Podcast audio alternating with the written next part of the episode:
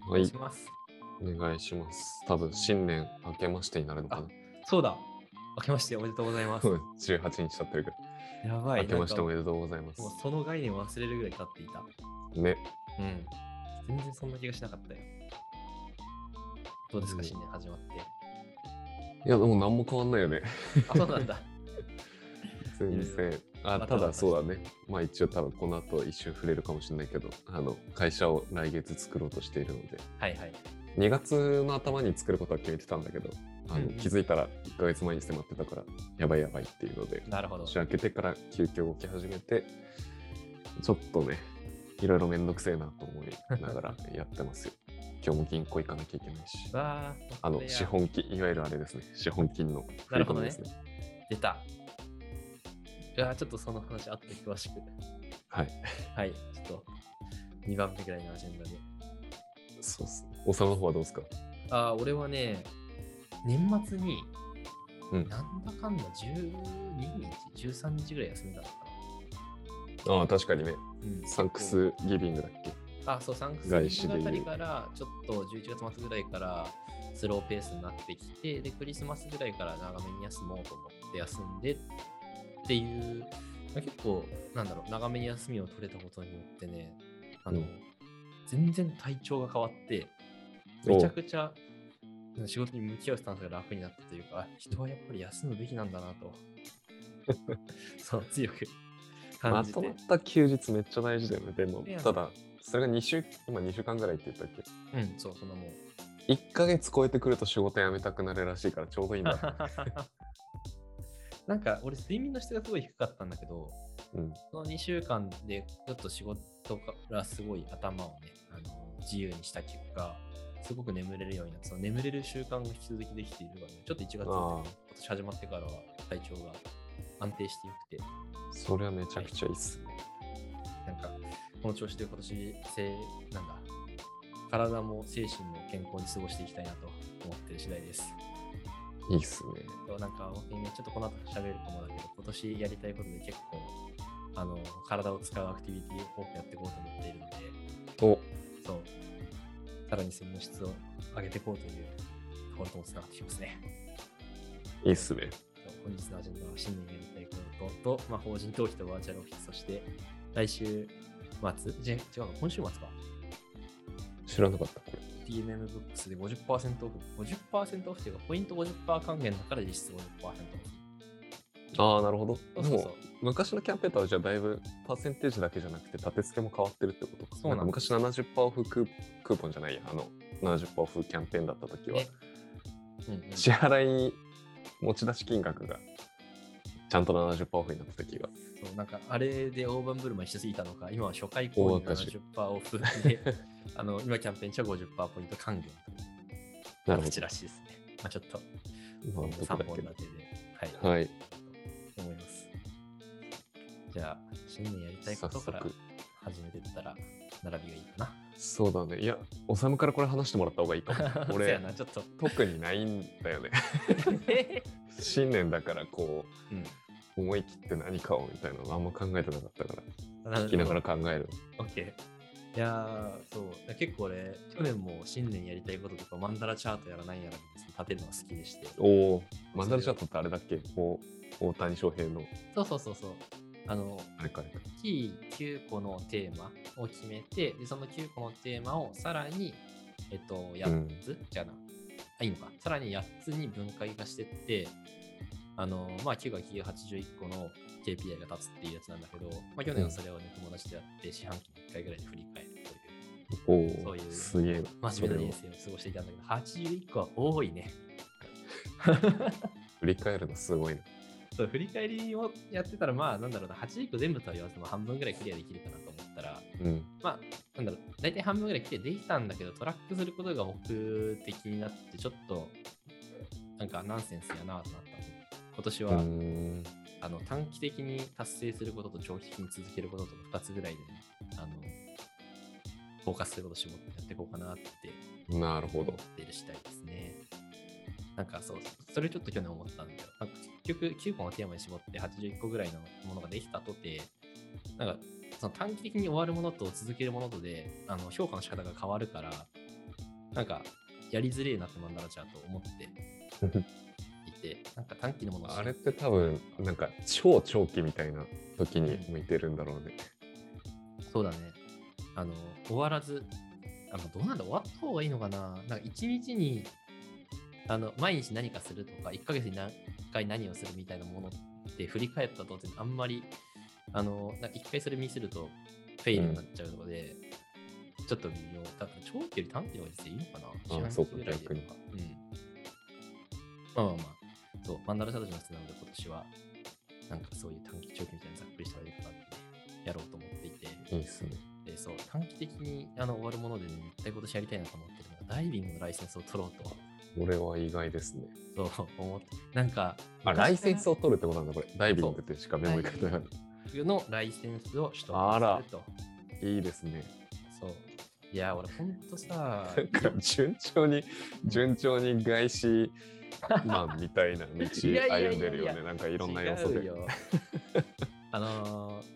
もともと大学ぐらいからあのーまあ写真にはまりカメラにはまっていたんですで、うん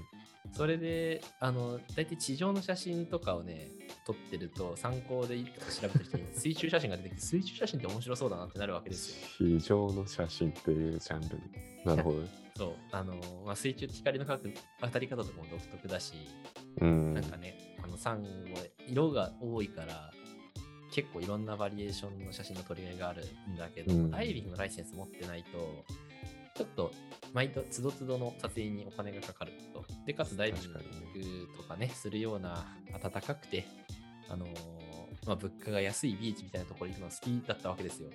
うん。だからいつか撮りたい、いつか撮りたいと思ってね、あのいたんだけれども、なんかそこまで本腰を入れてやろうっていう気にならなくて、ただこのコロナ禍でですね、その休日何するみたいな選択肢がないときに、ちょっとダイビングとかライセンスこれを機に取ってみて、やること見つけるのおもろいんじゃないかと 思って、なるほどね。そうやりたいな。なんかその時期に始めて、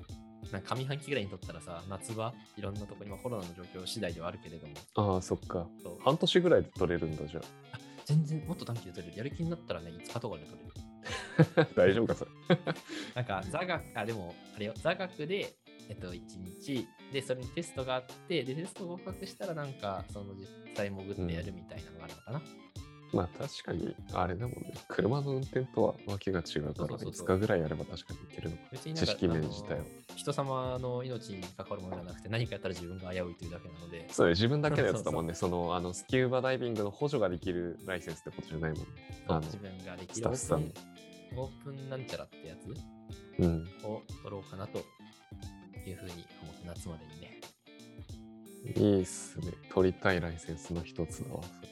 あの、スカイダイビングに並んで取りたいやつの。え、スカイダイビングってライセンスあんのあるあるある。あへれー、補助なしで一人で飛ぶように。こあれ、んなあのるあるんだあるはずだと思うけど。前、スでもカイダイビングした時に取りたいなと思って。あ、本当だ。A ライセンスっていうのがあるね。そうそうそう。しかもそれも別に普通に取ろうと思えば取れるはうんず。なんか25回の体験と、トライセンス取るか。。過程が楽しそうだなと思って。めっちゃ飛べるわけでしょ 確かに。でちょっと話出てるけど、俺スカイダイビング未経験なんですね。おうん。え、あれは、 どれぐらいのお金で何が楽しくていいものなんですか何が楽しいかで言うと、まあいいや、うん先にお金の部分で言うと、ちょっとうろ覚えだけど、言ったのも大、あの、社会人1、2年目ぐらいだったから、うんうん。 3、4万かなあ高いよ、全然高い。ねバンジージャンプより高くなった。バンジーは多分1万から2万ぐらいだと思うけど、うんうんその倍ぐらいはしたはず。で、俺は確か当時 GoPro のオプションもつけたからより高くて 4, 4万ぐらいだった気がするけど。そうね。で、それで補助付きというか、もうほ補助というかもう完全に自分はただくっついてるだけっていう状はいは態いじゃないとパラシュートも開けないし、飛び降りもできないから、まあそうですね本当にそのサポートのスタッフさんの前側にくっつけられて固定されて一緒に飛ぶっていうスカイダイビングが3位で何が楽しいかで言ってもバンジージャンプはあの俺その飛び降りる系とかジェットコースターとか絶叫系とか大好き人間はいはい。だけど高所恐怖症っていう不思議な人間なんだけど疲れてますか大丈夫 ですか恐怖症がちなんだけどね、はいまあえっとでバンジージャンプとかはやってみたけどあれはなんか飛ぶまでは楽しかったけど飛んだ後はマジで死ぬっていう感覚しか臨死体験しか味わえなかったからあのなるほど。浮いてる時間落ちてる時間が一瞬だからさ確かにねで地面がどんどん迫ってきてみたいなあの一番。一発目から日本で一番高いところやったんだ けどあの難易度調あ整れがは高い。そう 行くならやるならこれでしょと思って行ったんだけどうん神を目指してだからあれはそんなに楽しいって感じじゃないし爽快感も少なかったんだけど、スカイダイビングはもう落ちてる時間めっちゃ長いじゃん男性、ね数千メートルからうん、うん数千メートル数千キロメートルいや数千キロは宇宙かうん数千メートルはから落ちてるからまずもうただパラシュート開いてないうんガーってもう超高速で落ちてる時間もう自分の声も何も聞こえないレベルえーの無の時間でただ落ちていくみたいなのがめちゃくちゃもうなんか邪念が全て後ろに飛んでいくような感じが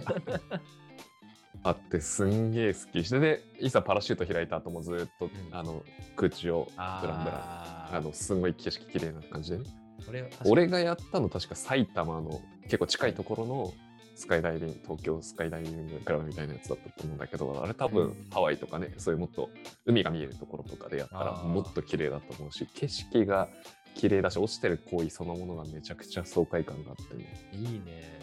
めっちゃ良くてこれはなんか半年に1回はいはい。その自分のデフラグみたいな感じで うんやるべきだなと思ってあのライセンスを取りたくなってたんだけなどる、ほまあど、。実際パラ取らセないけーどリングってやったことあるあるあるハワイとグアムかななんかあれだよね、う海に行くやつ。あ、そうそうそう、船で引っ張られてっていう。なんか、その、落下中はそういう爽快感で、パラシュート開いてからパラセーリング的なああいう景色の気持ちよさとかを味わえるみたいなイメージで合ってます合ってるけど、パラセーリングとはもう高度が全然違うから、あー確かにね。あの気持ちよさより、あの、ていうか、なんか全然違うものだと思った。なんか、やっぱ空飛んでるぐらいの高さだから、空飛んでるような気分になれるというか、めっちゃ綺麗だったな、あの時は。なるなんかまあ、おすすめだけど、あの、飛行機から飛び降りる時はマジで怖かった。一番最初普に通怖にそクソう。怖かった。マジで怖かった。いやー、こえこそ、れえ、飛び降りんのみたいな。それだって友達と行ってノリじゃないとなかなか決心つかないやん。そうだね。友達と行ったね。一人では怖いけど、え、ちょっと今年行ってみたい気持ちにな った。今のプレゼン、プレゼン、プレゼン。 話を聞いて。あ才は高いけどね、もう一回やろうかって言われたら結構、あー、うんまあ、腹かって感じだけど、そう。まあ、だって全然、なんだろう一。回やっとくのいいと思う。昔で言うと台湾ぐらいまで往復できる額ですもんね。そうそうそう。才もあったらなんか温泉行きたいなと思っちゃうから、 腰置いた。まあでもなんかうんうおすすめ。んなるほほどど。めっちゃ話をそらしてしまあった、いえいね。え、そういや俺がそうしたい説もあるし。まあでもそうダでイすビねン。グ。ダイビングのライセンス取りたいなっていうのと、長期的にね、なんか、今も結構習慣化してるんだけど、ジムと英語と、あとドラムを復活、ドラムを叩いてたので、以前、ちょっと音楽もやっていきたいなと思っていたりしてですね、まあそのドラムもあるから、ちょっとこのポッドキャストの配信でオーディオインターフェースとかいろいろ使えるようになったら、より楽しいミュージックライフが待っているだろうとうん。思ってですね、ちょっと一気に投資をして今、なんか多分性能の20%ぐらいも発揮できてないんだけど、 え、ガチポッドキャストコントリビューターにね、なりつつありまなすりね。つつありますね。ちょっと、あのやっていきましょう。はい、ちょっとそのあたりですかね。これ今年やりたいなぁと。あ、それで言うとジム、ちょっと話し続けてしまうとですね、あの、うん。あでもそっか、タックも別に関東 IT 憲法みたいなのとは無縁の生活になったよね。まあ、関東、えそう、会社作ったんですよ。関東 IT 憲法入れるので、多分、めっちゃ会社規模広い、ね な。ので書いてあれ結構基準厳しいんだよね、あ確かのに。とても厳しい基準と思っている。なんか個人でそういうのないのかなあっていうのが、あの、うんジムをね、IT 憲法で安く使えるっていう、あれだ、特典かながあって、うんで、その中でコナミああスポーツクラブスポーツクラブがあるんだけど、コナミスポーツクラブがですね、なんかいくつかその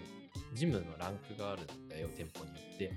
うん。その一番上の店舗って、あのサウナと水風呂ついてるみたいなとこが多くて、はジムにプラスして。そうめっちゃいいじゃん。あ、でもそうだ。なんか調べたな。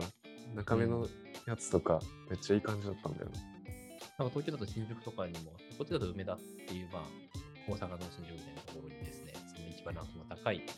コナミがあって、いや、これはなんか、なんだろう、ジムというか、運動を目的としない人でも、あ IT 店舗入ってたらなんかね、会員証作るだけだったら1100円で、で、オプトイン、その都度行くので、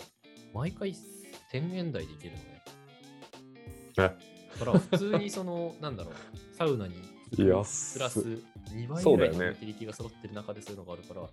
結構、なんだろう、持ってる人は全員会場作るべきだなと思ったので、シェアでした。ちょっと社会社員に 戻会社作る直前に、ちょ会社持ちでもいいっすかっつっ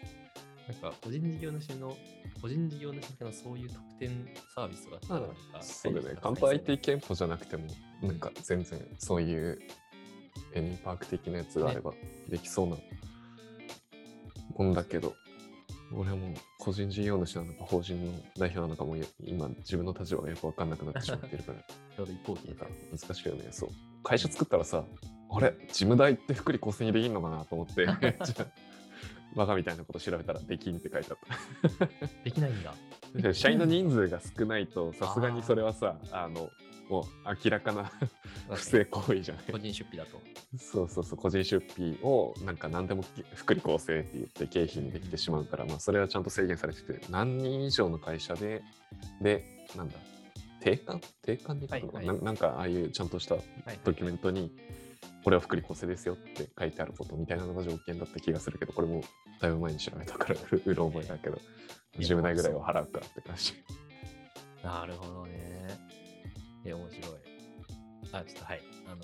新年やりたいことで言うと、私はそんなことをですね、今年やっていこうと。はいはい。シェアでした。たくまさんはなんかちょっそとのこれは年間通していろいろ聞いていきたいですね。ダイビングアッのプデートがあったら。自分のドラムの。はい。俺の方は、そうだね。仕事と健康に二軸になるんだけど、簡単な方の健康で言うと、うんああの昨年 LDL コレステロール悪玉コレステロールの数字が、あの要治療の一期あの上限高いよって言われてる数字が140の中俺今190なんでかっこいい じゃん。スコアホルダーめみちたゃいなくちゃ あのこのままいくと動脈硬化で死ぬっていう状え態、ーやめてよ。まあ、け若いからならないらしいけど、まあ、でも、うんあのリスクがあるので、うんえーっと、えー今薬飲みながらねえーっとガチじゃん。そうそうそうあの食事改善したら中性脂肪はめっちゃ下がってもう基準値どころがもうめちゃくちゃ低い低水準ぐらいになったんだけどなぜか悪玉コレステロールだけ下がんなくてなんか遺伝性のあれなんじゃないのっていうこと言われて、まあ、そういう病気もあるんだよね家族性なんたら高コレステロール症みたいなやつがあって、確かに父親は基本的に病気になってたしなと思ってなんかそういう影響もあるのかなと思って今まあ普通に薬使えばって言われて薬を飲んでいるんだけどまあ冷静に今までコレステロールとか引っかかったことなかったから数字は健康診断で、ね、会社員時代に。で思い当たる節が一つしかなくてリモートワークなんだよね。ああ。はい。で悪玉コレステロールのとかいろいろ調べてさすがに勉強したけど したら、まあ運動するとそのなんだ指数が上がるのが抑えられるまあ当たり前なんだけど、っていうのがあって運動習慣がマジで消え失せたから、通勤とかの運動ねで会社員時代は自転車で毎朝通勤してたしそういうのが一切なくなったから起きたのかなということでさすがにあのジムを今月から契おー約 一番最寄りの家にいたようだけどねはいとにかくはい近い近いことだけを最優先してサウナとかもないのは嫌だけどまいやあはい。わかります。とにかく行けることうんあってよいしょって行けるぐらいの距離にうんうんあることを最優先して2体も契約したのでまあジムをね継続してこれを機に体をちょっと絞り一旦人生で初めて絞り込んでみようかと思ってほうほうほうえちゃんとそれは何タンパク質いえっと痩せていくのの筋肉つけたいの。や筋肉つけたいだね痩せてはいる俺痩せてはいるんですよだよね。あんま太ってるイメージはない。そう痩せている上に筋肉もないなんかもうひょろひょろの このままいくとやばい体なので筋肉をちゃんとねつけて、はいは体のフォルムを一変し整えてみたらどうなるのかっていうのをいやー、腹筋丸のたくまに。今年のテーマ にしたいななるほとど思ってますね。まあ BCAA も買ってるしプロテインもは買っいて、はい。おーセットアップが十分。そうですね。ちょっとパーソナルトレーニングとかやらないとさすがに変わんない気がするけど、まなあ、んかね、パーソ多ナリテ分ィやらないよりはやる方が。俺も近場のエニタイムも一応契約してるので。あ、てあそうなんだ。コナミはその会社を作って、なんかその集い行くやつ。うん。だから月額かかるわけじゃなくて、近場でエニタなイるムほどね。月すごい額で賢い。払って、そう、定期利用してるんだけど、マジで近くて、本当にコンビニに行く要領で行けるぐらいの、うん。あの、気軽さで行けるメンタリティじゃないと続かんよねっていいうや、こそうと。で、去年続かなくて、また今年から始めてるんだけど、全く一緒だ。昔2駅先のティップネスサウナ付きみたいなやつを契約してたけど、行かねえんだわ。行かなマいジよでね、 本当に。い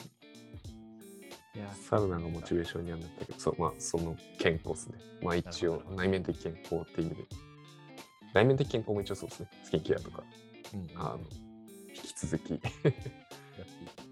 脱毛とかもね、いや一通り全部、もうやりたかったことはやっていこうと思っているのと。で、仕事の面で言うと、まあ、会社、ー、まあ別にね、なんか、志高い会社設立ではないので、単純にいやいや個人事業主での、あの、税務面の話で、法人なりという法人に、そう、いわゆる法人なり、まあ、個人事業主名義も残すんだけどね、うんあの、事業が2つ大きくあるから、そのど EC と、その業務委託系の、うんマーケのやつと、マーケのやつを個人事業主に残して、法あの EC だけ法人化するっていうなるほど。ことをやろうとしてるから、個人事業主も続くんだけど、まあ、一応ステージが一つ、頂点が変わるということで、しかもね、あの会社設立日を2月3日にするんだけど、はいあの2月3日は中学の受験日なんだよね。ほほほほ、自分の人生のターニングポイントとか起点に、あそこで。で変わったなっていうポイントを探してたら、なぜかめっちゃ遡って中学受はい験はにいはい。 でも間違いなく中高の経験はがい自分を決定づけたなと思ってるから、まあそういう意味での原点にしてね やっていきたいと思ってるのでまあ会社で割とこの2年間停滞したというか 会社辞めてからいいろいろ暗中模索な状態で迷走してでかつその死なない土台を作るのは結構ねあの石橋叩いてたんでめっちゃ遠回りしながらあの頑丈な橋を作っちゃってた、まあでも橋ができたので。なるほど。ようやく攻められるというところ飛躍の一年ですね。で、ようやくね、あの、やりたい EC うんをオープンして、がっつり伸ばして、まあ伸ば伸ばさなくてもいいんだけど、そうちゃんとうん作りたいものを作ろうかななるほど。というのと、まあ、これ別に今言わないけど、社名とかもいろんなおところで意味を込めてるので、まあ、あの、売る側から作り手になりたくて、そもそも会社を辞めてるから、はいはいはいはい。すごい平たい言葉で言うと、クリエイターみたいな感じになっちゃうけど、なるほでども、クリエイトする側になりたいので、うんうんうんまあ、EC もそうだけど、まあ、EC ってよ言って最初セレクトショップだから、あの、なんか作りたい。はいはいはい。ブレンダーでもいいし、 あの、ものでももちろんいいしっていうなるほど。ので、なんかを作りたいな、今年中には。それに着手したいなと思ってますっていう感いじやです。ーいいですね。なんかステージが着々と上がっている感じが。そうだね。自由になるまでにはやっぱ時間がかかってる。 なるほど。あと2週間でじゃあその登記もろもろ終えていくぜって感じなんだ。そうだね、もうあの司法書士さんに丸投げするプランだから、もう俺はあと資本金の証明だけすれば、えっ、と、あ、やべ、法人化ってね、法いやでも、人法人とかあるよね、きっと。そう、準備。その2つだけかな、俺の残タスクが。えー、あそれであとはバーで投げできるはず。そうなんだ。なんか自分の時割と1ヶ月ぐらいわってかかったから、え、そんなに法人登記ってかかるんだって思ってたけど、丸投げだと結構早いのね。あ大丈夫って言われた。そうなんや。今日今日ぐらいで全部やっとける。で、あと半コースだけか。なるほど。いやもあまりに書類系が苦手すぎて、結局金で解決する策を取っー、多分ね、あれは、これ得意な人でもなかなかの量になるの で、た。得意である必要ないし、人生そうでだね。そうだね50個会社作る人いないし、いやと思っーて。そのスキルをつけることは諦めた。そうそこでですね。え、多分結局バーチャルオフィスで、そう、うんだよね、 Yes。 DMM の。そうですね。DMM バーチャルオフィスにしてみた。それって何本当に場所だけって感じなのそれともなんかそこの登録してる人たちが使えるコワーキングスペースとかシェアオフィスがあるみたいな。や多分ないかなだから多分相当格安だし、まあ、郵便物の転送とかのプランはあったり電話受けしてくれたりみたいなのでもはあるみたいだけどそうそうそう渋谷のあの最近ベータができたところの近はくいはいのはい住所だったかな、あの辺が貸し住所になっててってあんまり、まあ正確なの言わなければ大丈夫かそう,、うんそうなのでまあ調べたら出てくる範囲だろうしね。そのそうそうそう。もともと個人事業主時代も EC やってたから、でも自分の個人住所書きたくなかったから、うんあの、読書法を書く用に、縄張りっていうサービスのえ住所貸しをやってたんだけど、そっちは登記含めると結構高くなっちゃって、登記も含めて最安でかつ変じゃないところ。うん。あなんうざい、あーこのいろんな使い心地がうざいわってならなそうなやつで 調べてったら DMM のバチェロフィスが良さそうだったから、それをねね。重要だねその、負担高くないところという判断基そ準うもそうそう重要ですね。おさむがなんかやばいことがあったんでしょうか、過去思い出をシェアするとです ね、あの、バーチャルオフィスでかなり苦しんだ時期があって、そのサービス名をね、あの、この前ちょっとこの雑談した時思い出せなかったんだけど、思い出しまして、これは皆さんに啓蒙のために伝えてるバーチャルオフィス JP というサイトは400潰れてないね。あ、そう、潰れてなかったんだよ。 あ安っ480円だ多分ね、スペイアスを目指して東京都内かつ、なんだろう、しっかりした住所公園を取るとここが良かったのね。はいはいそう。ただ、マジでここ問題で、あの、 面白いのが、それに登録してる人たちで WIX で、あの、被害者の会っていうサイトができておりましてですね、バーチャルオフィス JP 運営会社、被害者の会っていう。それ調べたら出てくる出てくる。あ、てか、あの、小ノートにリンク貼ってある。あマジであ本当だいやーもうね、すごかった。なんか何かのその原本を受け取りたいから、そのこっちの技術に来てくださいってやったら、 まずそう、全然なんか転送されないと、郵便物がえ。で、なんか転送お願いしますって連絡者にも返信来ないし、なんか電話番号っぽいものがあったからかけても出ない。そう、なんか繋がらないっていうのが永遠と続いて、これはちょっとやばいんじゃないかと思って、あの、なんだっけかな、その運営会社の住所突撃してもいないみたいな。ので、ここれで困ってったっていうタイミングでちょうどこの被害者の会というサイトが立ち上がりですね。あの、多分この被害者の会の人が相当なフラストレーションが溜まってたのか、被害者、えっと、そのバーチャルオフィス JP で登録されてる、あの、まあ、固定の住所があるわけですよ。うんそこに法事登記されてるところ全部調べて、その人たちに、あの、一致しましょうっていうメールが届き、署名してくださいみたいな。普通にサービスの規約違反を向こうが地で言ってる感じでなんか連絡つかないからさ、なんか、とはいえ、なんだ、裁判だとかで、ちょっと法的措置を通るほどの被害額でもない、そういう人はこっちのそ方がうかそうし。そうだからなんか成り立っ成り立ってはねえんだけどなんそかう絶妙な月500円だからもうなんか裁判とかめんどくせえからって思っちゃうそうで、今日、その、調べてびっくりしたのが、2020年12月31日、年末年始営業時間のお知らせってインフォメーションが出ていて、おうまだ続いて動いてんのたこんやのサーこいビつスっていう。あ弱って思って、なんかそう、皆様、そう聞いてる人いたら、会社作る、なんか法人登記する際はですね、しっかりしたブランドのところに登記しましょうといういやー申しそ送うりだがねござる。 2番目の検索結果に格安だけど悪質みたいな記事があるけどなんかこんなんさよくアフィリエイトとかで見る煽り文句だからさあんまりチェックせずにえ安っと思って契約しちゃう人多そうたまにその2単語よ、かつ格安だ格安だけど悪質という、本当にその通り。こういうの多いんだろうな。まあ住所使えるだけまあでもいや意味ないよね郵便物全部ここに届いちゃうんだもんねそうなんです。で、あのー確か、移転とかするときに、そこに、その法人登記されてるところに何かの郵便物が届くような気が、記憶があって、ちょっと定かじゃないな、はいはいはいあの一番最初からちゃんとしたところにあるのがベストプラクティスだと。そんな値段もうんって人まあ500円って比較すると倍以上にはなっちゃうけど1000円ちょっとねいやいやいや、もう誤差よ誤差。ね、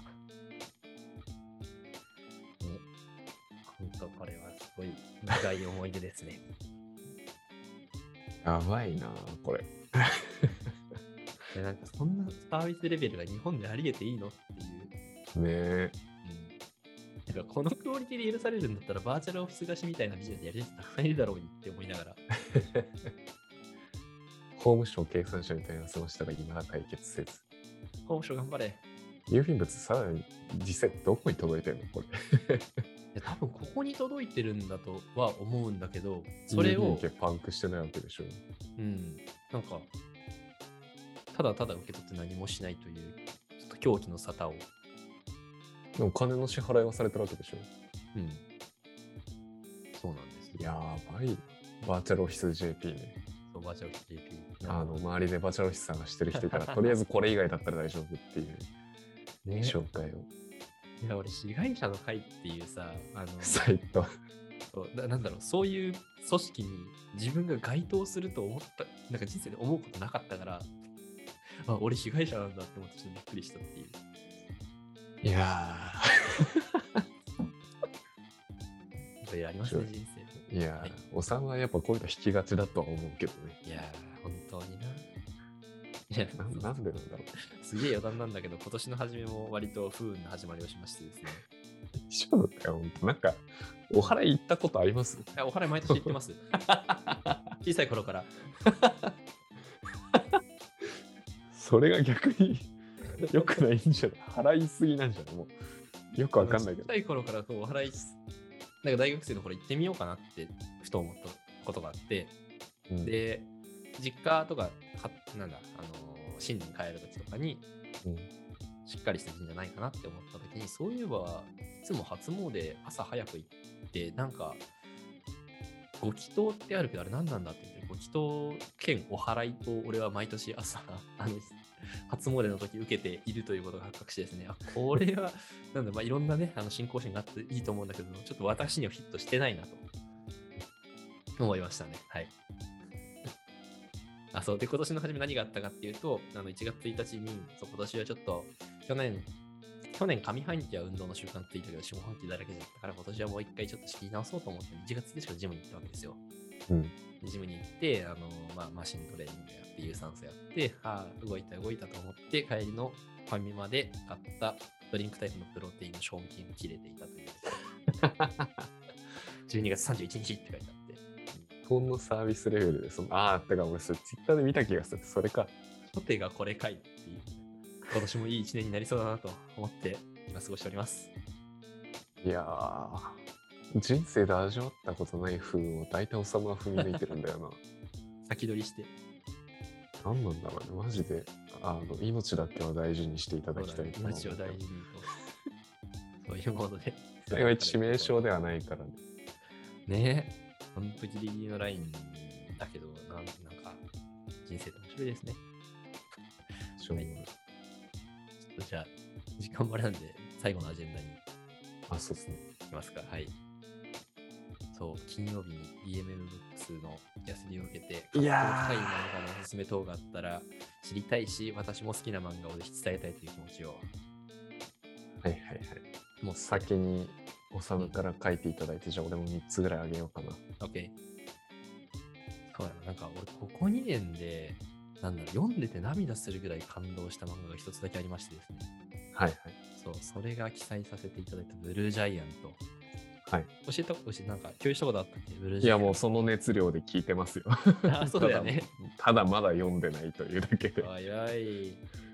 あの、ブルージャイアン絶ト。対読みたいと思って、あ、てかもう1巻を買ってある。お あ、じ違ゃあうか。無料お試し版か。 1巻読み切ったらもうそれほとんど2巻を買ったともニアリーイコールなのでなんかあ何かというと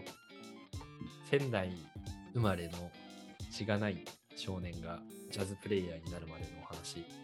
なんだけど、なんかなんだろうな音楽の話でありながらも音楽やってない人でも楽しめる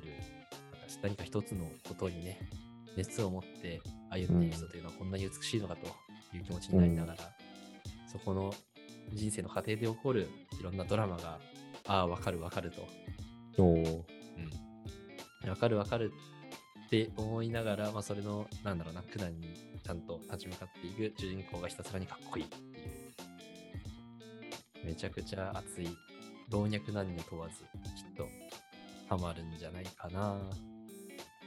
んか漫画だけど音が聞こえてくるみたいな。そうそうそうベックみたいなあのーベックってバンドの漫画あるじゃないですかうん。なんか読語感あんな感じなんだけどベックほどふざけてないというかうん。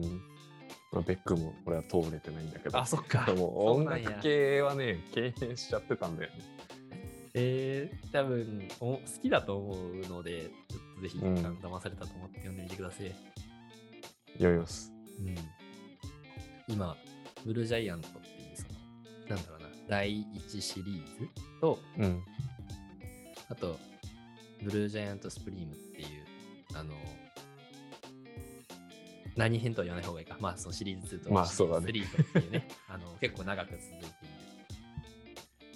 長く続いてるけど、そのシリーズ自体がそんな長くない、10巻ぐらいうなん。ので。あ、じゃあ一区切りまでは結構。そうそう。なんかそれ、一区切りつくまでに30分みたいな、そういうボリュームじゃなく、が週末とかでバッて読み切れるようですね。まあ、騙されたと思って、ぜひ、読んでみてください。というなんかブルーなんたら系っていっぱいあるけど、ブルーピリオド。あねあと、青足とかね。そうなんで、ブルー系いっぱいあるけど、なそれで埋もれちゃってたけど、なんかブルージャイアントだけで、ね、なんかファンの熱量が全然違うから、マジで面白いんだろうな と。いやー、そう。よかったじゃなくて、誰かに伝えたいっていう感じになる。うん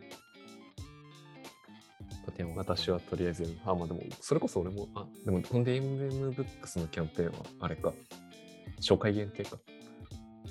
70%は初回限定で、50%オフは期間限定かな。あ多分。じゃあ、それで買おうかな、普通に。ぜひぜひ。どうせ買うんだったら。うん、俺はこのね、数年間では一番グッときましたね。いいっすね。はい。じゃあ、ちょっとそのまま続けると、これはなんか、よ、良いというか勉強になるっていうやつなんだけど、正直不動産っていう漫画これ知ってる聞いたことある。なんだっけな。えっとね、どんぐり FM で聞いたのかほんまな。なんかで、ポッドキャストで聞いた気がする。あの、不動産、やべえ。コピーライトは、コピー、んコピーを忘れてしまった。あの、なんか、いくつか話す中に嘘2つぐらい混ぜとけば大体物を売れるのが不動産の世界らしいのね。なんか100のうち2つだったかな。なんかそんな感じのと。んでもねえコピーがあ導って入だな。あの、で、それですごく、社内、社ん社内でトップセールスだった主人公が、ふとしたことをきっかけに嘘をつけないっていう体質になってしまって、その中でいかに不動産業の中でトップセールスにまた先戻るかという。そんな地味なやつから始まるストーリーなんだ。面白。で、なんか話として、あのーちょっと冗長ではあるんだけど、不動産の知識がすごいつくのね。特にああ、あそうのなんやなんだろう賃貸っていかにその中間ん仲介会社に取られてるかとか、うん。あとまあ売買もそうだけどそこの構造を漫画として学べるなんかあの日本史とか世界史とか受験の時漫画あった瞬間うん。あれの不動産版みたいな感 じそうで出てくお金が1回あたり不動産ってでかいじゃないですかそうだね。で俺も大阪に引っ越すにあたりこの本読んでたおかげで12万ぐらい得したのねえそう。って考えたら、数千円単位のこの漫画買っとくのは、投資対効果超高いなと思って。まさか。の、あの、ビジネス書的 な投資対効果で語れる漫画なんだ。そう。その、例えば、仲介会社とか行くともらうさ、A4 のペライチの紙あるじゃんか。ああれ、毎足って言うんだけど、うんその毎足ってやつ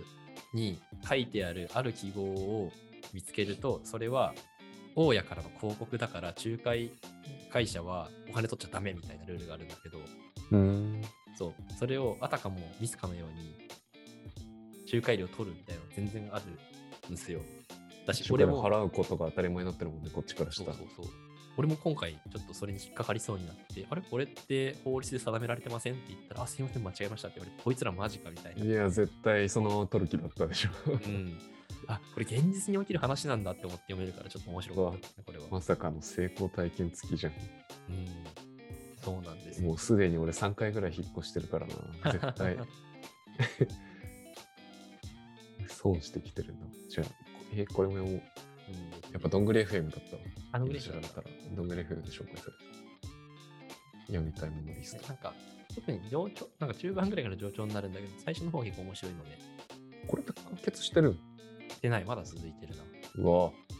まあ、じゃあ、飽きるまで読めばいいのか。うん。多分全ての法律カバーしきるまで続くんだと思う。知らんけど、はい。面白そう。ね、これが、あのー結構、買って、なんかその DMM のセール、去年やってたやつで買っのをバーって買ったんだけど、その時買った特に良かったやつで、で、最後 DMM ブックスにないんだけど、あと、たくまも書いてるんだけど、ち、ち、丸 DMM ブックスにないんだ。だ。ないんすよ。あら。そう。いやー、でも、父はね、うん。年明け正月で、うんあの朝5時ぐらいまでかけて読みました、一気に。おお。え、6巻まで6巻まで全巻。よい夜中に1巻読み始めて、そっから全巻40ぐ らいに。よかったね。と地位が何かを補足すると天動説がまだメジャーだった多分ヨーロッパの世界がテーマでその中で地動説を推し進めていった人々そうのだね。話ですよね。キリスト教とかに。あのキリスト教って言わずになんかね、宗教っていうのがちょっと、それがいいのか、いい部分もあれば、悪い部分もあるなとは思うけど。なあれはマジで怖いから、刺されるから、ごまかしてんのかな。まあね、いろんな宗教とか言ってる時点でも。もう無理だと思うけど ね。言い逃れできないぐらいキリスト教書いてるけど。それの中でも宗教の異端かみたいなの、多分世界史の記録書とかあってたら、あ、これのことかってなるんだろうね。うん。まあ、そこの中でそのまあ人の、あの、まあ、信ずるものというものがどうやって変わっていくのかっていうのをちょっと疑似体験できるのは面白いですよね。そうだね。熱量がね、凄まじいよね。なんか、元気、 元気出るって言うとすんげえ平たいんだけど、 なんだろう命がけでね、うんうん正しいことを追求するってなんか、うん、いろんな不条理に対しての、なんか、すっきりしまったよね、見ていて。そうそうそうそう。だから、いいよね。あと、な、ななんだ、あ、そうだ。死の魅力はあれだわ。あの、あれみを感じたんだよ。あの、ジョジョ。俺ジョジョだったジョジョ通てないんだそうなの、はい。 これ多分言ってる人誰も見たことないから俺が勝手に思ってるだけかもしれないけどうん地もさ主人公がオニバス形式で変わっていくじゃないそうだね。第1章2章3章みたいな感じでそのそれのたびに時代が変わっていくじゃないで時代が進んで,、うんでジョジョの場合は血なんだよねあの 血とかぶってるけどあのうん血液の方の血がつながっあたーはい先祖から続くこの物語がどうこう現代とかにつながっていくのかっていうそのジョジョも時代をこう超えてはいつながっていってる血と思想の話なんだよね。なんだあれなんかすごい名前が似てる人よう出てくるけど、この人たちなんだろうって思ったら、みんなジョジョって言ってるのはまあ大抵同じ思家想系なのよ。まああのちょっといろいろ途中で変わったりするけどはい。ジョナサン・ジョースターだったりうん空城城太郎だったりだからジョジョっていうそういうことだからジョジョのパターンがいろいろジョセフ・ジョースターとか。で、そそれぞれ主人公は違うのよ。で、みんなキャラもちょっと違って、ただ思想とか、はい。あの、間違ってるものは絶対に認めないとか、そうなんだ。なんかそうう。いうね、んうん、モンキー D ルーキーの D みたいなことなのかと思ってたら、そういうことじゃない違うね。そうそうそう、気持ちつながってる場合が多い。もう逆あの途中でジョジョじゃなくてディオンの血入ってたりとか、なんかいろいろありはするんだけど、まあ、いずれにせよそう、そういうなんか時代を超えていく、うんその、壮大な話みたいな感じだから。地も結局その地動説とかを巡って、で別に地つながってるつながってないとかは全然関係ないけど地の場合は。だけど思想とね意志がそのいろんなこうなんだろうね雲の糸一本でつながってどうにかその地動説がつぶその説自体が潰れずに引き継がれて磨かれていくみたいなのはいね。や、いいですね今後も期待できるんだろうん続きが気になる。今夜ならじゃあ、悪魔の聞かせてくれよ。死は俺も入れてるけど、まあこれは置いといて、最近で一番良かったのはこれです。クーロンジェネリックロマンス。これこれは、あの、初耳でござる。これね、なんかで見たんだよな。あ多分 YouTube かなんかで誰かが勧めてるのを見て、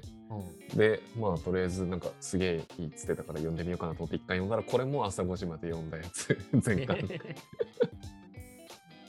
これも6巻ぐらいなんだよね、すでに出てるのが。はだかいはら、いチもクロンジェネリック・ルマンスも今からなんか一気見するぐらいだったら追いつくのにはちょうどいいぐらいのやつなんだけど、あの、なんて言うんだろうね。もうこれ俺の好みでもあるんだけど、世界系うんうんって言って伝わるなんかこのわかるわか感るじ。うん。世界の秘密が、なんか最初の方、なんか普通にラブロマンスの話なんだよね。ちょっとおしゃれな絵で、おしゃれな世界。このクーロンっていう、あの、香港の近く、中国クのロンではですよね。そう空論城のところが絵でで絵がすごい綺麗で背景とかめっちゃ書き込まれててすごい綺麗な世界でラブロマンスの話が続くんだけどなんか違和感がずっとあってはい。でその違和感の正体がだんだんだんだんこう感を進めるごとに明らかになっててこれってこういうことこういうことみたいなのが明らはいかはいに世界の秘密みたいなのがいわゆるそういうのが明らかになっていくっていうタイプの漫画がめっちゃ好きなんだけどこれがまさにそれれそれ。のど真ん中というかでそれでいてなんかすげえ絵も綺麗だしおしゃれだしなんかねうん。はい切ない感じだし、なんか読んでて非常にはい。いいですね。なんか平成初期の少女漫画のなんだ絵柄を現代風にアレンジした感 じだね。なんかその絵そう柄だねとしては。絵が結構特徴的なんだけど、なんかそれがまたいいのよね。なるほど。最近で一番好きかも、マジで。早く次の最新話を待ってる。今もうマジで熱い展開第1話今、無料で見れることを確認できたんで読んでみます。が。あ、そう、ぜひ読んで。はい、はで、い。多分、まだね、1話ぐらいだと違和感の種ぐらいしかないと思うけど、うん1巻ぐらい読んじゃうともうね、止まらんと思いますね。なんか、ホットダックって言ってたの見たんだっけもちろん。みたいな、あのーなんだ、謎の解かれ方とはまた別。そうなんだ、だからオトタクシーは、まあ、あのドラマというかあのアニメのシーズン決まってるものだったから、最終話で怒涛のごとく全部明らかになるみたいな感じだったけど、まあ、クロジェネフィック・ロマンスまだ完結してないからあのはいはい。全部が明らかになってるわけじゃないから俺もその比較はしづらいんだけどなるほど。でも性質は似てるからうーん。多分大きな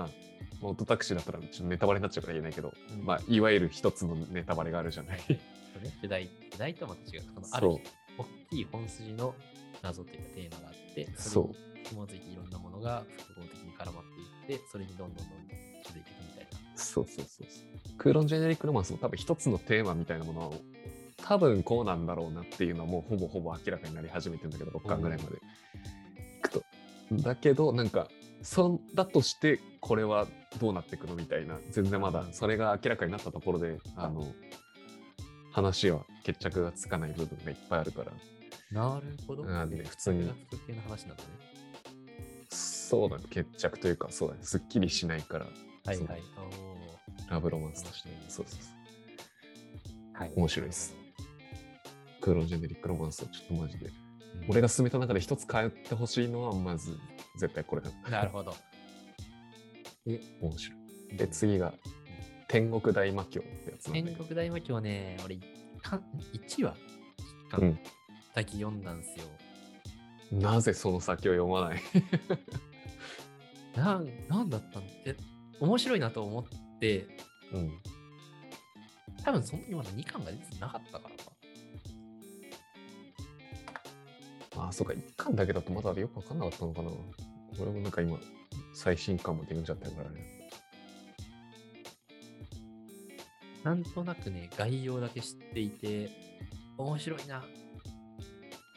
ていう印象あったが、6巻までも出てるんですね。そうなんですよでこれもいわゆるクロジェネリック・ロマンスと同じ世界系だと思ってるんだけどはいはい。世界の秘密があってでまた1話からいきなり始まってるけどなんか違和感あるよねみたいな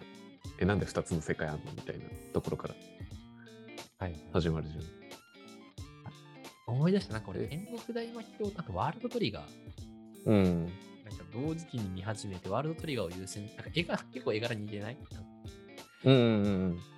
絵がちょっと絵絵柄これもまた特徴的だよねね。ふわふそうわでしててそれで、この人なんか違う作品書いてた気がするワールドトリガー読み始めて、こっちをそれでも街は回っているの人ね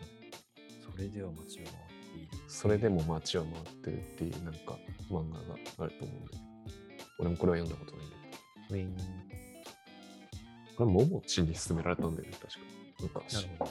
で、それで読んでみたら面白くて、最終巻まで。これはまた世界がどんどん明らかになっていく感じがいいですね。なるほど。そういう気がする。好きですね。 で、さ三つ目に書いてるカナタのアストラもそうっすね。。確かに 思えば俺、そういう全の巻し読かんだ好きじゃない。ああれ、いいよね。全巻がさ、5巻、6巻ぐらいなのにさ、ちゃんとボリュームあるし、ちゃんとく癖も全部綺麗に回収されるし。うん、ボリュームで言うと俺あれ6巻ぐらいしかしかなかったんだって今思い返すくらいもっとなんか情報量としてあった記憶がそうだよね。うんあれ壮大だよね。そんなことあるっていう話の展開をしつつもまあ納得できるしそういうことだったのかとそうそういうそうそう腹落ち感もあるそうそう。多分2年前の正月とかに読んでた気がする。 これも一気読みしちゃったね、完全に。Kindle で一気以外のボタンを押した。はいはいあなたのそれは良かったな久しぶりに読みたくなりましたこれいろんな人が勧めてるもんね。だから、なんかもう知ってる人多いとは思うんだけど、読んでない人がいたらマジでこれは読んどくのにちょうどいい。本当にちょうどいい。で最後であと最後は、早々のフリーレン。これは別に一気買いしなくても、あの、多分、サンデーのアプリで見れる気が。そうなんだでもこれ最新話だけなのかな、無料で見れるのが。本当のフリーでも私もね前巻買って前回読みましたよあ、マジうん早々のフリーレン良くないですかでもこれはねよなんか個人的には単行本まあ俺完全にポジション取るかもしれないけど単行本で読まんでもこのウィークリーで来るぐらいがすごいちょうどいいなって個人的に思ってんだよね。まあ。確かにその、なの、のほほんというのもちょっと違うか。そうそうそうそう。いやのほほん系ななんなんだろうね。うん。これもなんか終わった後の世界の話なんかまあ簡単に言えばこれも有名だから知ってる人はいると思うけどその勇者一行の冒険がいわゆるドラクエみたいな冒険が終わった後に魔法使いのエルフだけがすんげえ長寿だから生き残りましたでそこから始まる一巻の物語みたいな。ねだから勇者何々の死後何年後みたいなところからうん全ての時系列が始まるので、その冒険を、なんて言うんだろう、遡って体験できていくっていう、そうそうそ新うしいよね。行動としてそうそうそう同じ道をまたフリーレンが別の、ね、仲間とうん。ね。やっていくところで勇者ヒンメルのいろんな話が出てきてヒンメルのイケメン具合がどんどん上がっていくって いうなただ、その金目だけに死んでいるというちょっと切なさもありながら、そうそうそう仲間がみんな死んじゃってるところをもう一回ね通ってその思い出を探っていくみたいなのでし基本的に1話完結なんだよね途中あの何話か続く展開の話ももちろんあるんだけど基本1話完結で終わるから確かにそう考えると単行本じゃなくても全然楽しめるね。なんかそう忘れちゃったみたいなのがない。そうそうそうそうそう。あとあの漫画って夜に読むとあのまあ俺がまさにやってるようにその寝れなくなっちゃうんだよね続きが気になって。で続きを読もう読もうと思うんだけどあのソースのフリーレンは毎週水曜日に更新されるんだけど水曜日に日付変わった瞬間にちょっと読んでほっこりして寝るっていうのがやれる唯一の漫画うんだからそういう意味でなんかすごいでそれでいて話もねすごいいいしうんね、面い。白いしキャラクターも立ってるし一回 RPG をやったことがあったら大体のこ事象は理解できて、そうだねうんそういう前提のもとで、このフリーレンという主人公が、ねななんなんという感情なんでしょうかわいい、